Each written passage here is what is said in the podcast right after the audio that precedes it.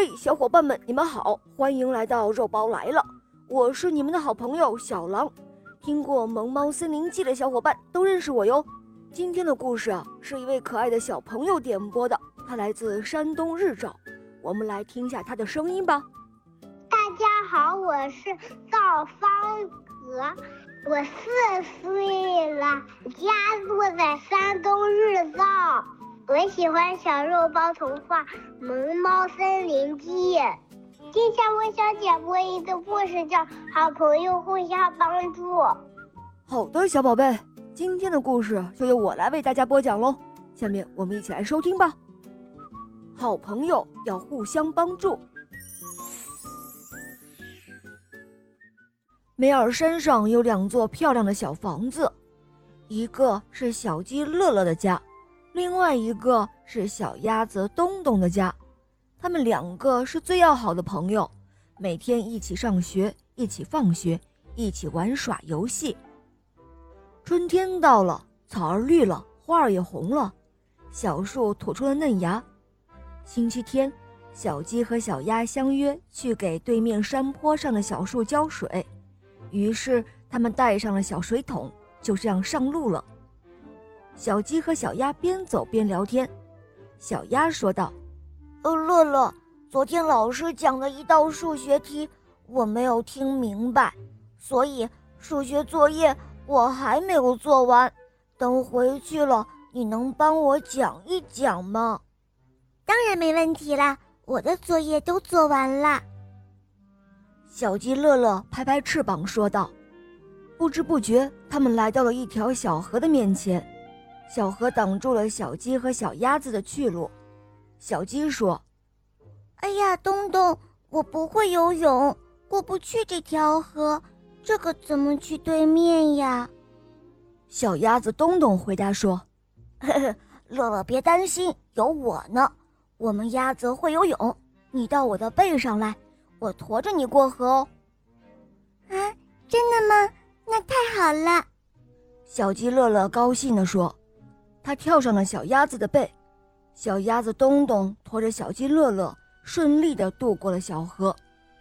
小鸡对小鸭说：“东东，真的谢谢你了，你好棒。”“呃，不用谢，我们不是好朋友吗？”小鸭子抖了抖身上的水珠，两个好朋友继续高高兴兴地赶路。路边的花儿实在是太漂亮了。小鸡忍不住摘了一朵小红花，戴在了头上，问小鸭子说：“东东，你看我好看吗？”小鸭子东东回答说：“嗯，很好看，但是咱们还是尽量不要摘它，因为花儿被摘下来以后，没有了根茎的营养供给，很快就会枯萎的。山间的花草多美啊！如果大家都来随便的摘。”那咱们就看不到这么多美丽的花儿了。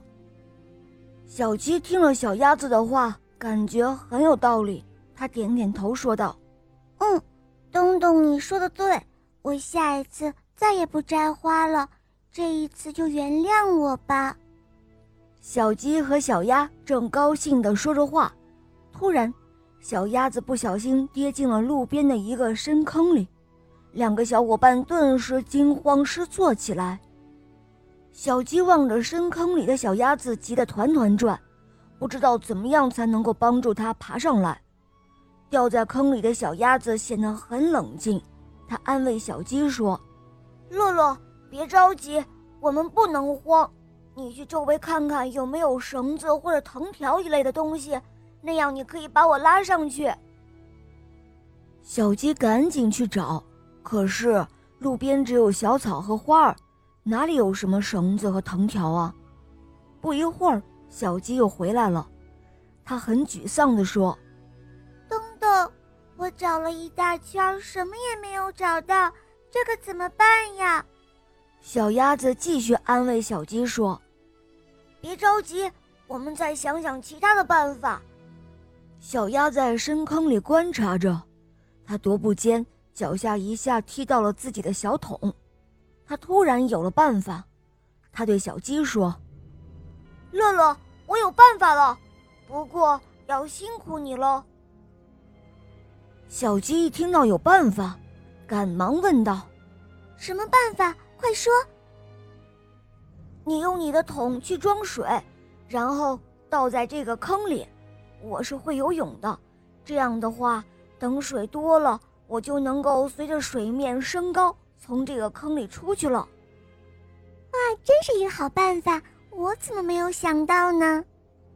小鸡乐乐说罢，赶忙跑到小河边，用小桶去装水，这样一趟一趟的往深坑里加水。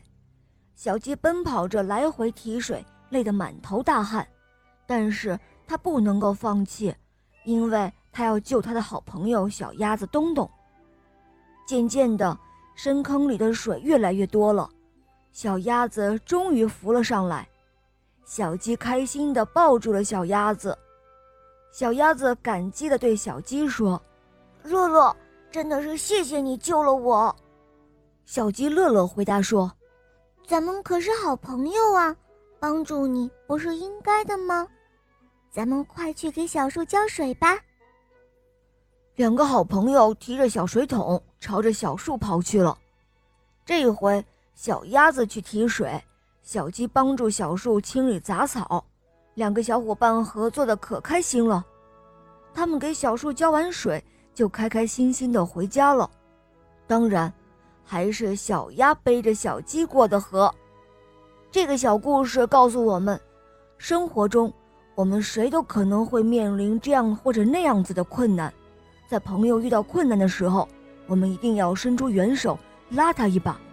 朋友之间相互帮助，互相提携，才能够克服更多的困难，共同进步。